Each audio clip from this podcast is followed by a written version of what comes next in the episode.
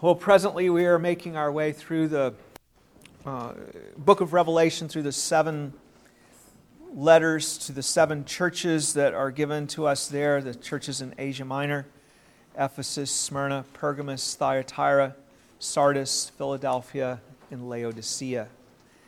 Last week we took up the first of those letters, which was the one to Ephesus. Today we're going to look at what Jesus had John communicate to the second church that John was instructed to write to, and that is the church of Smyrna. You know Smyrna? Do you know where that name comes from? Smyrna. Notice it has the word myrrh in it because they were traders of myrrh. And uh, they had a lot of different things like that that they would uh, trade in. Smyrna was a beautiful and pro- prosperous city that had been destroyed in 580 BC and rebuilt by Alexander the Great. He kind of began the building, and then some of his successors finished it so that it was completed in 290 BC. It was built according to a, a carefully laid plan, carefully laid plans, and so it was a very beautiful city in that regard. It was very well ordered. Everything was laid out in a very beautiful way. They, they had a, a road that was called the Golden Street that ran kind of through the middle and it went up a mountain, and they had uh, beautiful temples on, on both sides of the street going up the, going up the ascent. And it was, it was just a, a, a lovely city. People of Smyrna had an interesting ability, sort of a knack, to always know ahead who was going to be the winning side. And they always aligned themselves with the ones that were, you know, the rising guys that were going to kind of kind of rule the day. And so then they would get rewarded because they've been loyal to them all the way back from the beginning. They, they seemed to have a sense of who was going to prosper and succeed. So in 195 BC, all the way back that early, they built a temple to the goddess of Rome. And uh, so they were endearing themselves to Rome at that time. And then in AD 26, in the time of Jesus, they built a temple to the Emperor Tiberius. And because of their loyalty to Rome, they were a free city, exempt from taxation, and they had various privileges in the, uh, among the, the cities in Asia. They kind of competed sometimes with Ephesus for greatness within, within the city. And uh, their citizens were often given uh, crowns by Rome because of their loyalty and their commitment to the, uh, to the Roman emperor. It was a wreath that was given to them, a crown, a, a wreath that was called a, a Stephanos. Uh, it was not a, a, royal kind of crown, but a, a, kind of a wreath that, that were given as an award. They were very diligent in also insisting that all of their citizens would be loyal to Rome. And so at that time, they had the rules about how you had to offer a pinch of incense to, um, to Caesar once a year. And you also had to say, as you did that, that Caesar is Lord. And of course, the Christians refused to do that. The Christians at Smyrna said, We will not do that. Jesus Christ is Lord. And they saw it as a complete um, you know, contradiction to that. There were other places where sometimes that kind of thing was done, and they always ended up like losing it you know, they didn't, they didn't go on for the Lord and for more than a generation or two when they started caving into that sort of thing. You can see how people could justify, you know, oh, well, you know, we're, we're just doing this to him as an earthly king, and we're doing this to Jesus. But no, they didn't, they didn't make those kind of fine distinctions. They were like, no, Jesus is Lord. And they're, they're you know, they're very clear about that. And uh, so these, these Smyrnians, they, they would give people a certificate whenever they did their annual thing, and they would they would police people. You know, they would say, "Oh, the, those people didn't show up this year," you know, whatever, and then they would they would go after them. So there was persecution going on. And uh, you may have heard of Polycarp. Polycarp of where? Of Smyrna. This is where he was from. He was a bishop, and he, he was. Uh, the learningfromchrist.com gives this account of his martyrdom. It says Polycarp was killed sometime between the year 155 and 168. According to the martyrdom of Polycarp, he was betrayed by members of his own household, captured, and taken to the Colosseum, where the local proconsul attempted to coax him into offering sacrifices to Caesar. He was an old man at the time. So the proconsul said to Polycarp, Take the oath, I will let you go. Just revile Christ. Polycarp answered, For eighty and six years I have been his servant, and he has done me no wrong. And how can I now blaspheme my king who saved me? So 86 years, that may be from the time of his conversion, possibly from the time of his birth. We don't know the exact story about that, but um, he'd been around for a long time in any case, serving Christ for 86 years, he says. The proconsul proceeded to threaten the elderly man with lions and fire. In response to these torments, Polycarp replied, You threaten me with fire, which burns for an hour at most. You must not know, know about the fire of the coming judgment and the eternal punishment reserved for the ungodly. Why are you wasting time? Kill me in whatever way you see fit. Realizing that he could not be persuaded, the proconsul sentenced Polycarp to death by fire.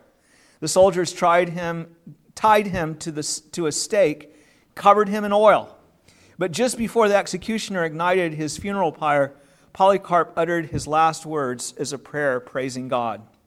O Lord God Almighty, the Father of your beloved and blessed Son, Jesus Christ, by whom we have received the knowledge of you, the God of angels and powers, and of every culture, and of the whole race of the righteous who live before you, I give you thanks that you have counted me worthy of this day and this hour, that I should have a part in the number of thy martyrs, in the cup of thy Christ, to the resurrection of eternal life, both of soul and body, through the incorporation imparted by the Holy Spirit. I'm sorry, through the in, incorruption imparted by the Holy Spirit, among whom may I be accepted this day before you as a fat and acceptable sacrifice just as you, the ever, ever truthful God, has foreordained. By re- reveling it before, by, by re, I think it's supposed to be revealing, reveling it beforehand to me, revealing it for, beforehand to me, and now fulfilling. Because of this, I also praise you for all things.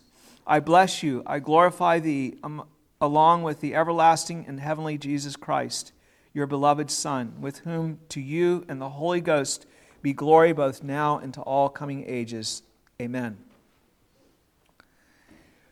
When Jesus sent this letter that we have in the book of Revelation, it's in uh, chapter 2, of course, and when he sent this letter to them, to Smyrna, their severe persecution had already begun there. Our goal in looking at the seven letters in Revelation, we have uh, said, is to see how the things that are said to these churches apply to us. It sort of covers all kinds of things that could happen in churches that are addressed in these letters. So God's word is living and powerful, and it speaks to every generation. So we can read these accounts to these churches that were in that first century and look find all kinds of things that pertain to us. Our persecutions are very light compared to what they were already experiencing in Smyrna. But if you're awake and aware, then you know that the persecution of Christians is on the rise here in our land. We have been increasingly forced to comply with the government's views on things like abortion or homosexuality or transgenderism, and there is increasing resistance to private and home education.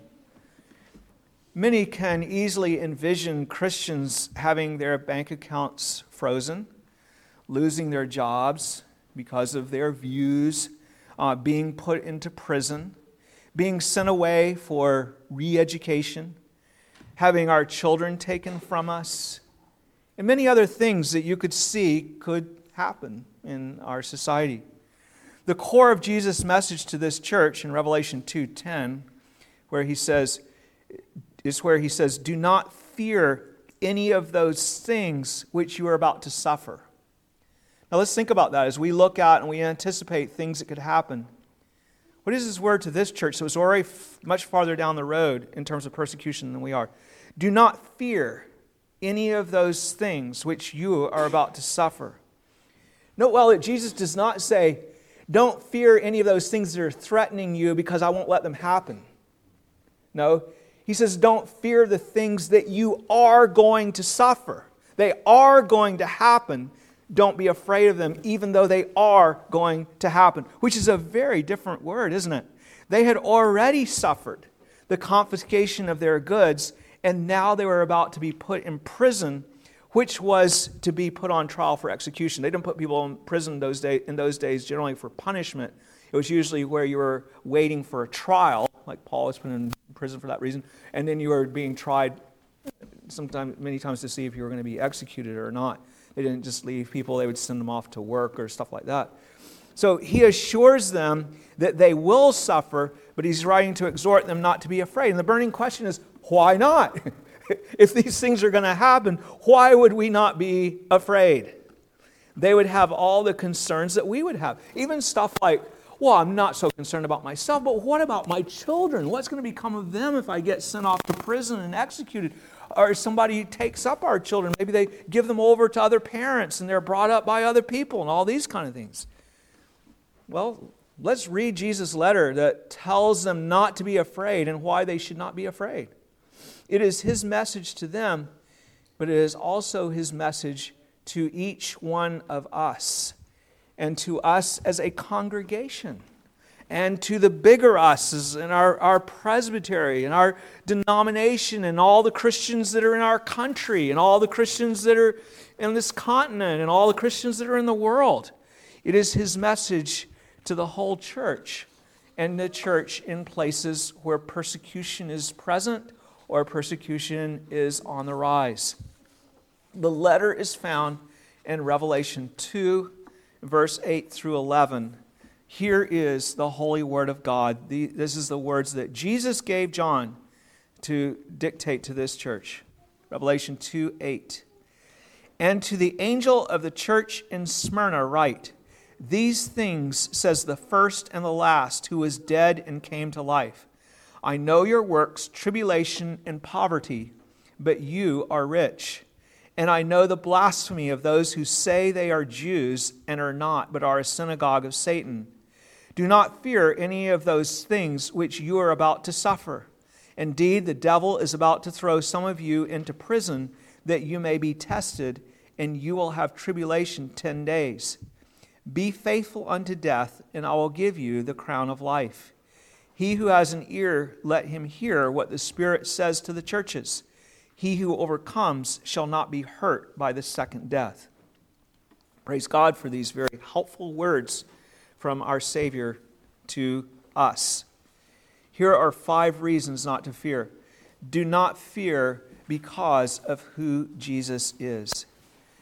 To each church that these letters come to, these seven letters, Jesus refers to one of the things about himself that John saw in that glorious vision when he was exalted, the vision that we saw in chapter 1 that made John fall down on his face before him.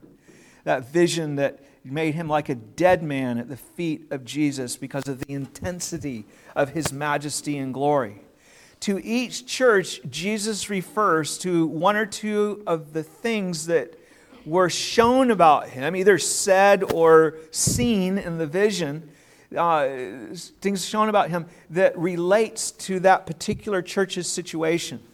So to Smyrna, what are the things he, he says to them in particular? These things says the first and the last, the one who is dead and is now alive who, who is dead and now and came to life. That's just what they needed to know to quiet their fears. And it's just what you need to know about Jesus to quiet your fears. He is the first and the last, the one who is dead and is now alive. Know him then as the first and the last. This speaks of his sovereignty as God, very God of very God, begotten, not made, the eternal one. As the first, he is the origin of all things. Everything came from him and is for his purpose. He brought it into being and he brought it to be for his purposes. And as the last, he is the one who brings everything to its completion, to fulfill its purpose for which it was made. Romans 9 calls him the potter, and it says, We are the clay, all the things that he has formed. He has some vessels of mercy, it says. Upon them he shows his mercy in saving their souls. He has other vessels of wrath, like Pharaoh, whom he raised up and endowed with great power in order that he might show his mighty arm in bringing him down. We need to accept the fact that we are creatures who are here for His glory. When you don't accept that, then you're going to be bitter with God. You're not going to like God. You're not going to like the things He does because you're in the wrong place before God. He is God, and our purpose is to glorify Him. Think about again the glorious vision that made the apostle fall on his face before his feet because he was so uh, majestic. As his people, we're often called to suffer in this present world. When we are, we need to rejoice, knowing that we have been counted worthy, like Polycarp said, that we've been counted worthy to suffer for his sake, knowing that he is the one who gives and who takes away, and blessed be his name. The excellent thing is that through his mercy, we're still able to praise him as our God when we're called to suffer. That's the mercy we want to seek from him. Not so much to be delivered from our trials and testings, but the mercy that we would be able to still praise Him when everything is going wrong, so to speak. Through faith and patience, we are to possess our souls. So He's the first and the last. That's the first thing that He refers to about Himself when He's writing to one who is threatened by severe persecution. Now, the second thing that He says to them Second, he tells us that he is the one who is dead and is now alive.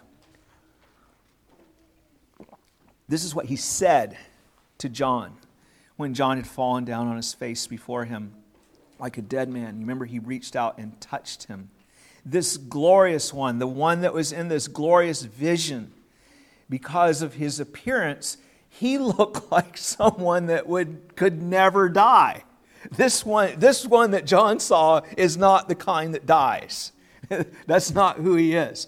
And the truth is that he could not, in his divinity, die. God cannot die, not apart from taking on human flesh, becoming, being begotten of our flesh, that he might be able to, um, to die he was the eternal Son of God who had no beginning, and, and he was conceived in the womb of the Virgin Mary, taking human flesh to himself.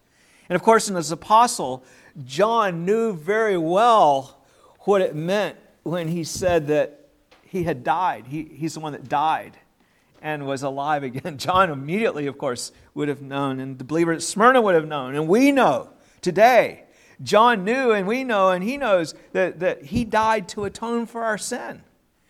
The wages of sin is death, but the gift of God is eternal life through Jesus Christ our Lord. Because he is the Son of God, his death was capable of atoning for the sin of the whole world. Because it was the death not of an ordinary man, it was the death of the Son of God. Even if it had been a sinless man, it couldn't have atoned for the whole world. It was because it was the Son of God who took his place, took our place. That he is alive shows that he was successful in atoning for our sin. His offering was acceptable. He was raised, and so are all of his people in him raised. And so we will be raised at the last day as members of his body who trust in him. So when you put all these things together, we're reminded of the Son of God with his sovereign majesty, the unapproachable one. There he is in all of his glory, is the same one that cares so much about us, loves us so much that he became flesh and dwelt among us and died on the cross to take away our sins. That is astounding. And if we see that about him, we know that he's not some sinister being that's somehow working things over on us somehow or something like that. When we're called to suffer and we see who He is in this regard, He's in control, He's not out of control, He has all authority, and yet here He is, the one who gave Himself for our good, that He might bring blessing to us, then we, we, can, we don't need to be afraid of anything that's going to happen to us. That's the foundation that's laid here, right from the get go. That's the first reason not to fear. The second reason is closely related. Do not fear because Jesus knows everything about us. He is not distantly aware of what's going on with you, He is intimately aware of everything that is going on to you, intimately and personally in communion with us throughout our life, right down to the details. In verse 9, he says to these uh, Smyrnian people, uh, uh, he says, I know your works. Now, that, of course, can be terrifying for this one with all this majesty to say, I know, I know you inside and out. I know, and we know that there's sin there, and that, that can be terrifying. We're all sinners, sinners. We're still sinners even after we've been converted. There's a lot that we don't want him to see. And, you know, we're kind of atheists sometimes, aren't we? Because we do stuff that we wouldn't want other people to see, not really being mindful and facing that he is sees. He sees. Why do you do stuff that you don't want other people to see if you're not an atheist? you know, he, he sees you the whole time. We do that. But if we're forgiven in Christ and have his righteousness, there is no condemnation. There is only help. Not only that, but we also have new life in us by his Spirit, a growing, maturing life. So, though we come short, he delights in every drop, every ounce of true love toward him that he finds in us. He knows that too. That's the beautiful thing. When you see, he, he knows that there is life that is starting to grow and develop there in his people that are redeemed by him. And he cherishes that life because he knows that it's going to grow up to full maturity and it's going to blossom and bring forth beautiful, beautiful fruit. It's very, very precious to him. He's overcome by one look of his bride's eyes. He knows your love for him. He cherishes every cup of cold water that is given in his name. He cherishes it. It's not just like, oh, yeah. He cherishes it because it's done by his grace. When you help your mom with the dishes, when you control your anger for the Lord, when you remember someone who is in need and you ask them how they're doing. Just simple little things like that that are, that are part of a growing uh, love for Christ, a growing um, maturity in His Spirit, He delights. He knows it all and He delights in it all. And He says, I know your works, things that you're doing for me. In verse 9, He goes on to say, I know your tribulations. The word tribulation means pressure, really, the pressures that you are under. He knows all of that. Squeezed by trouble. You don't have to tell Jesus about your pressures. I mean, you can, but you don't have to tell him because he knows all about it. He completely knows about it. And he knows how it affects you as an individual. He knows that, you know, how we think of, you know, oh, I'm not like so and so, that they can bear it better. You, probably not true sometimes, but that's the way we think. And, uh, you know, I have these other issues and I have this and this. He knows about everything, He knows about it all. I know your tribulations. I know your pressures. I'm not ignorant of these things. He knows the rejection that you experience from people that you love. He knows the love that you have for your children and the sympathy that you feel toward them and how you don't want them to suffer. He knows all the wrongs that are done to you, every single one of them, a snub or anything. He knows that. He's experienced that. Next, it says, He says, I know your poverty. Now, Greek has different words that are translated poverty.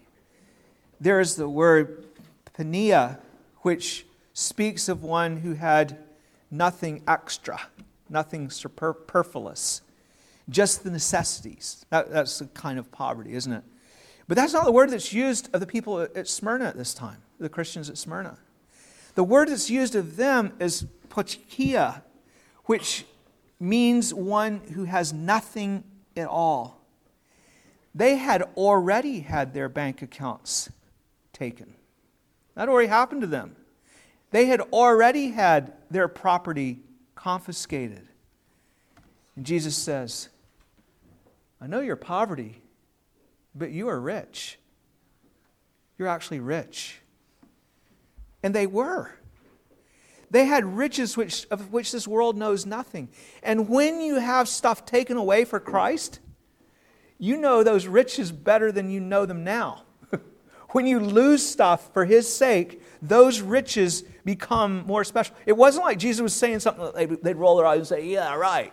You know, not at all. They were clued into that because they were in that place where you know that as a Christian. And he said, I know your poverty, but hey, you're rich. You know, they, they were forgiven their sins. They had eternal life. They had an eternal inheritance in the very house of God, in the, in the paradise of God, as we saw that the Ephesians were promised with the tree of life. They had riches that, that moth and rust can't destroy and that thieves can't break in and steal. Government, government officials couldn't get their grubby hands on their inheritance. They could take away their inheritance in this world, but not the inheritance that matters. Jesus goes to speak of goes on to speak of something else that he knows. I know the blasphemy of those who say they are Jews and are not, but are a synagogue of Satan. This was Israel according to the flesh. Okay, the people who were, yeah, they were, they were descendants, physical descendants of Abraham, Isaac, and Jacob. But as Paul put it, not all Israel is truly of Israel. The true Jew is one who, like their father Abraham, Isaac, and Jacob, rejoiced to see, saw the day of Christ and rejoiced. He was their Messiah. No, as Jesus says, these who reject him are not Jews. They are rather a synagogue of Satan, a church of Satan. They speak blasphemy against Jesus, which is what Satan does. He's the slanderer, and against his people. They find fault with them. They hate them because they have a guilty conscience, you see. And so they speak against God's people most of all. They speak against Jesus and his people. Those who have had the most exposure to the things of God are the ones who blaspheme the most. They are, as Jesus said in John 8, of their father the devil. Look at how they spoke against Jesus and he had no sin. What about those that have a bit of sin? They're, going to definitely speak against them for, for sure. Jesus knows all that you suffer. He knew what these people of Smyrna, they were godly people, and yet they were looked at as the most wretched people in Smyrna. Especially what you suffer because of your service to Him, He knows. He knows it as the one who experienced more suffering and pain than you ever will.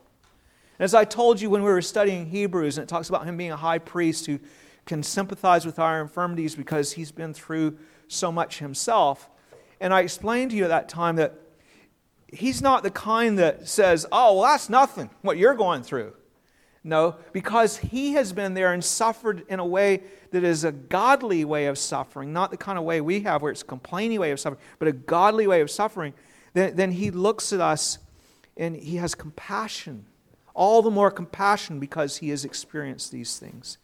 And he comes to us to sympathize and to comfort us and encourage us. He's a faithful high priest who sympathizes us, with us in all of our infirmities. Now we come to the, the main theme. Uh, Jesus tells them not to be afraid. He gives a third reason.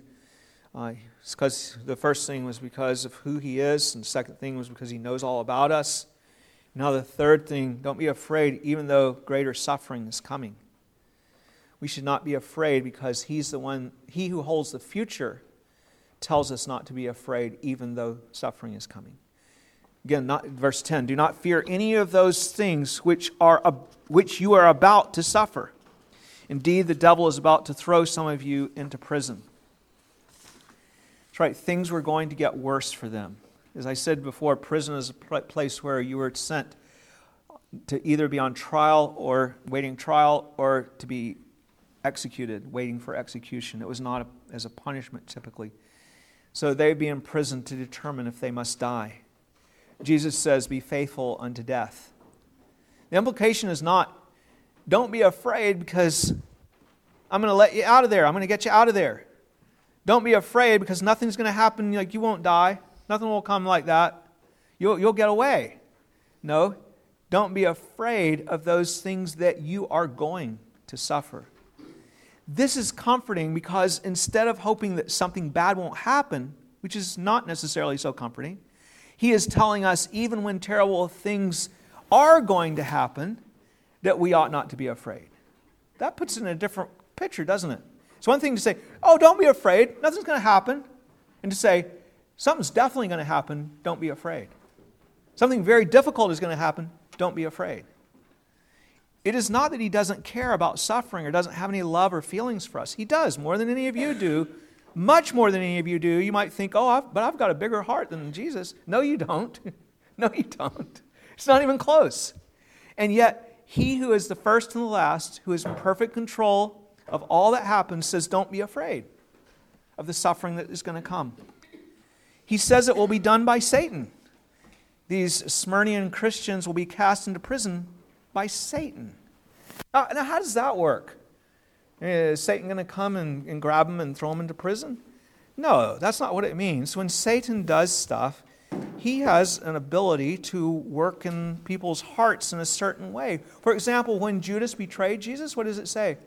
Satan put it in the heart of Judas to betray Jesus. So we know that he can do that. And he moved the Jews and Pilate to crucify him. Satan cannot make us do anything, but he can play upon our basic desires and things somehow. We don't know all the intricacies, but from what we see clearly in Scripture, like putting it in the heart of someone to do this or that, he can use our base desires and things and work within our minds to persuade us to do things that by, by appealing to those desires. That's how he operates, isn't it? I mean, you're just you're bopping along, and then all of a sudden you keep having something coming, coming, coming. That's temptation, isn't it? And he, he, he knows where your weakness is. He knows where the temptation, and he, he start he plays on that. And he plays and plays and plays and plays and plays and plays to wear you down and break you. It is our action, you see, but it's stirred up by Satan because he will use the hands of wicked men to cast some of the Smyrnian believers into prison, the action is attributed to him. He is sort of the instigator, just like he was the instigator of the fall of Adam and Eve. You know, he's the instigator of this imprisonment that's going to come along. It will, uh, it, it's, uh, but Jesus is still the sovereign Lord. He's the first and the last, so there is no need to be afraid. He is the one who, as the last, has the last word. Jesus says that the duration of their imprisonment will be for 10 days. Now, that's not necessarily, it may be literal. It's debated by, uh, you know, they go back and forth about whether it's literal 10 days or not because there's so many symbolic numbers. But here's the point whatever it is, it represents something, and that is that it's not just a, it's not just a one day thing or a one hour thing, 10 days. So it's, there's, there's some duration there, but it also has an end. And that's what we learned that there's always an end. Like, however long you're going to suffer in this life, it's 10 days. It's, it's going to be over, it's, it's going to end. It may be not one day, but 10 days, but it's going to end. And that's the thing that is, is indeed very comforting. So it's a set period of time, it's set by Him. Our loving Savior is ultimately in charge of it. He says, It's going to happen. You're going to go to prison for 10 days. Then the really good news is you're going to, you're going to go, you're going to come and be with me then if they get killed. That, that, that's likely what happened from what he says that uh, they're, they're being tried for this, and he says, Be faithful unto death. So now we get to the real heart of the matter that uh, he tells us not to be afraid of the suffering because it has a purpose in his kind and sovereign hands. It has a purpose. What is the purpose of our suffering? He tells us right there in verse 10 that you may be tested. That's why you're going to be, this is going to happen to you. That you may be tested. What is testing? Testing is part of our training and part of our growing. When you're a student of any kind, you take tests. What if you're a student and you don't have any tests? you don't study. You don't learn anything.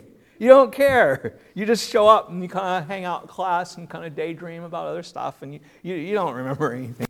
But if you have to take a test, then you got to go and work on it. You got to, you know, you got to do stuff. The, the, the trials, the tests, are to see how you're doing, how you get along. You have to engage yourself earnestly when you're tested. You have to put everything into it. The testing actually makes you stronger and more proficient, doesn't it? Because you have to engage in whatever it is you're being tested about, whatever the subject is.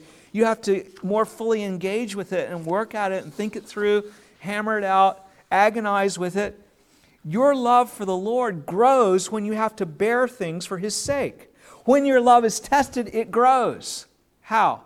Well, you look at Him more fully because you want to know that He's worthy for you to bear patiently and suffer whatever it is that you're getting ready to suffer. is really worth your service. I mean, that's a, you say, of course He's worth, but but when you're in the middle of suffering, that's what you're wrestling with. That's what you're being tested by. Is he worthy or not? Do I love him or not? And that test forces you to look at his beauty and his glory and what he is for you and what he's done for you. And when you look at it, then your love for him, your appreciation for him, your delight in him, your commitment to him grows stronger because of who he is. You see his excellence, you see his grace, you see his love, and you delight in him more than you did before you were tested. That's the reason that Christians always grow when they suffer. Now, unbelievers don't. There may be unbelievers who profess to be Christians, they get tested, they get bitter. They get hard and cold, and sometimes they walk away from God, sometimes they go on with God, just have a bitterness in their, in their relationship. But believers grow. Philippians says, It is given to you not only to believe, but also to suffer for his sake. This is a privilege. It deepens your commitment, it deepens your communion as well as your commitment. You enter into the fellowship of his sufferings. You have the privilege of suffering for the things that he suffered for when he came here as your Savior, and that deepens your relationship with him you identify with him in what he did for us more than you identified with him before you were tested. And it makes your love for him and your appreciation for him grow in that regard as well, because for, for the work that he has done for us. And not only that, but testing also gives you a chance to honor him by showing other people what he means to you. Often, as at Smyrna, when believers are called to suffer, more people believe because they see how much Jesus means to us, that he means so much to us that we're willing to suffer for his sake. It haunts them when they see people that are willing to even be tortured and die because of their love for Jesus. And they go, What is, what is this? I, I keep torturing this guy. And he just, he still goes on. He still loves them. And, and it bothers them. And then uh, after a while, they, they say, I, I got to follow this guy too. I, have got, you know, I've, I've got to do. Many people are converted that way. Church, the churches grow like crazy when there's persecution. They grow more than they do when there's not. Very often that's the case. Not every single time, but very often. It haunts them and they hate it at first, the persecutors, but then they melt in loving faith. And you know, when we talk about the thing with children, you say, oh, but you know, if, if I get persecuted and I, I need to I need to compromise because what's going to happen to my little children? Let me ask you who is it that brings your children to the right place? Is it you or is it him? It's him. And if you suffer for, your, for his sake, and you get and your children get taken away and they get put in a pagan home and brought up in a pagan home from they're two years old, one year old, whatever it is, God knows how to look after them. And you know who the children are that are in the most danger? It's the children who have parents that compromise with the world. Those are the children that are in the most danger. The ones that have parents that are faithful unto the death and they see their parent go off and get burned at the stake, those are the children that are going to follow Jesus all the days of their life. And you see, we get it all twisted around because, well, we are sinners. and we get things all twisted around and backwards. So, testing is one purpose for suffering.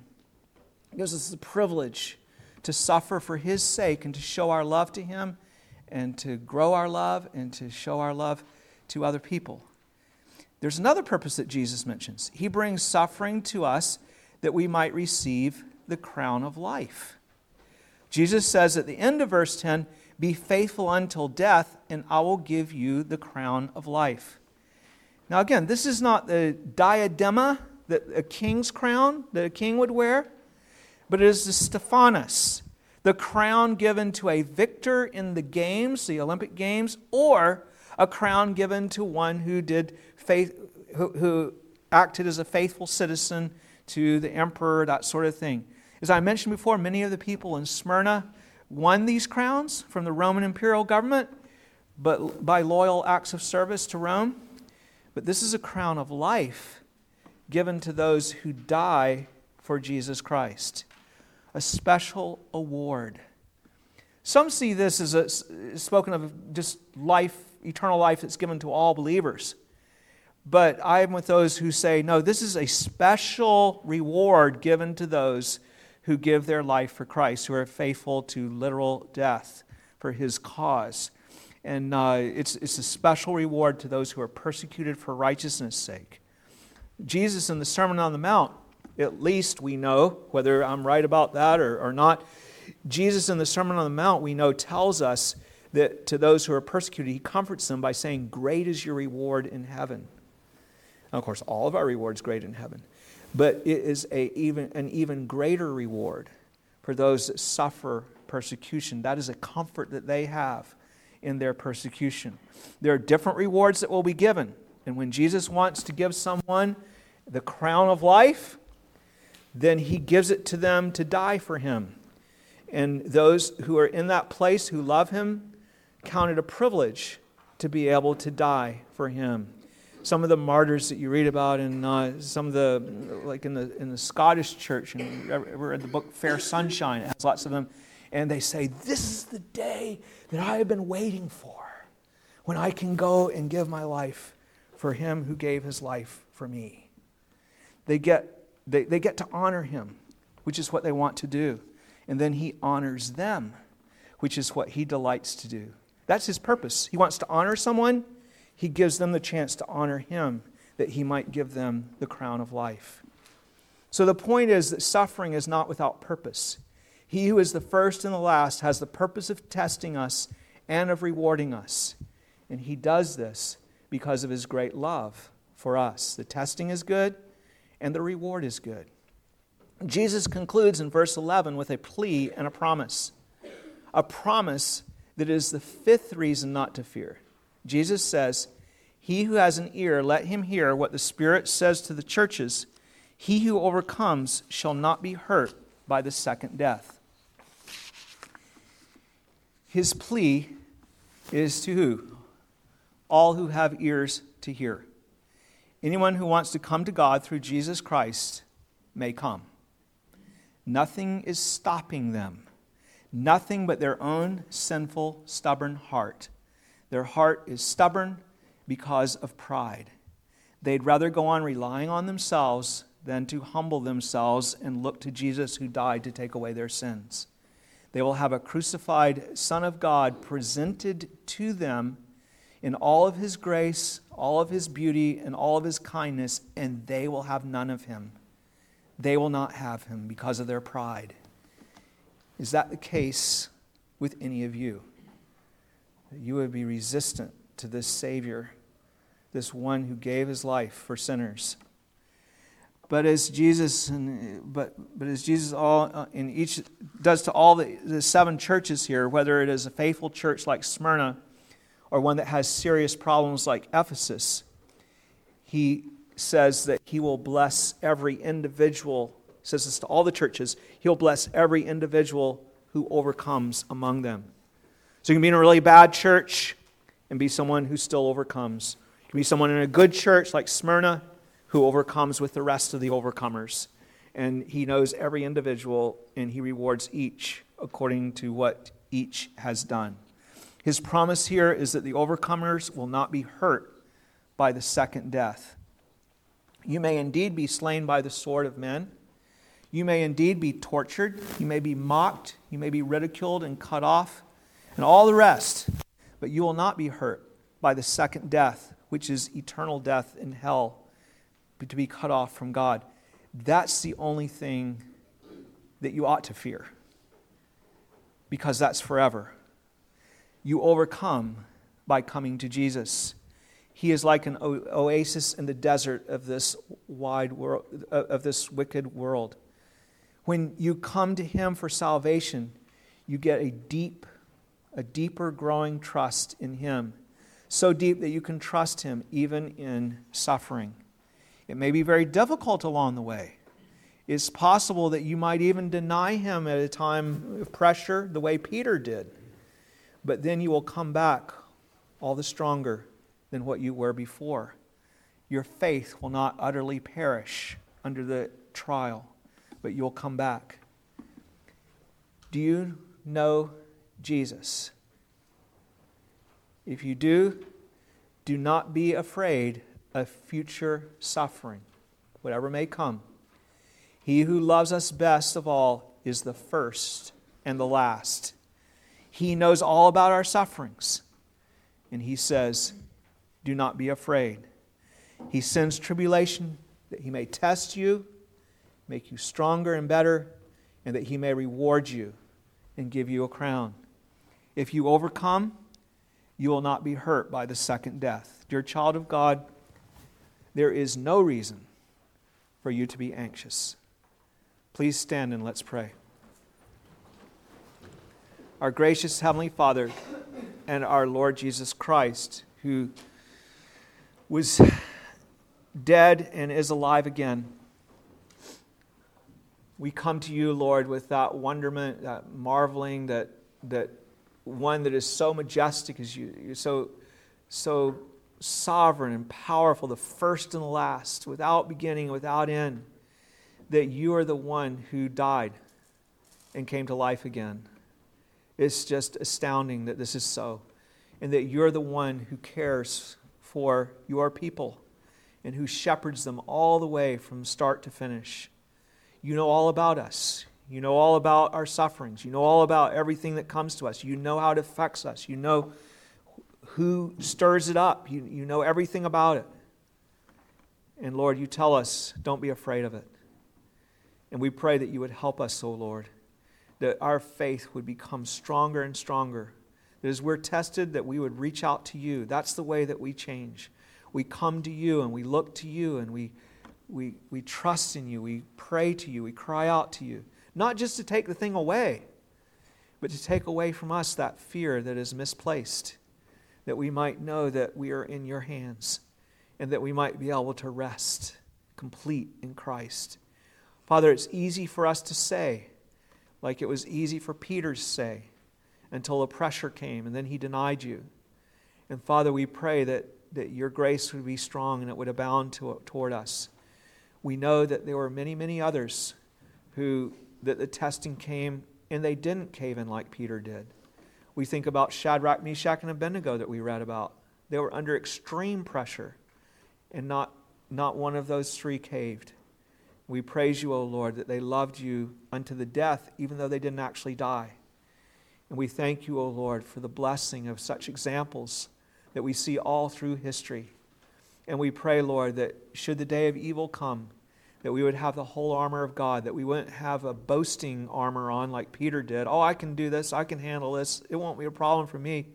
But rather, Lord, that we would have the, the armor that is the breastplate of, of righteousness, your righteousness, that is the, um, the feet of the gospel of peace like resting in that gospel, standing upon that gospel, and spreading that gospel. Father, all the things that, that you have given us in your grace, it is you who enable us to stand. It is our Lord Jesus.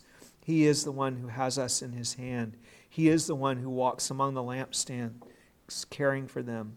It is, it is He that we are, He is the one that we are to trust in. We praise you and thank you that you are, you have made yourself available to us and that you not only make yourself available, but you come and you have taken us to be your people and to shepherd us, and that you do not let your sheep go astray, that you come after them and you restore them. Oh, Father, please show your mighty arm concerning us and help us as we have fears that uh, haunt us sometimes, that we would be able to every time turn to you and deal with those fears, rectify those fears by placing our trust back where it belongs and realizing who is in control here. We pray in your gracious, glorious name. Amen. May the Lord answer you in the day of trouble. May the name of the God of Jacob defend you.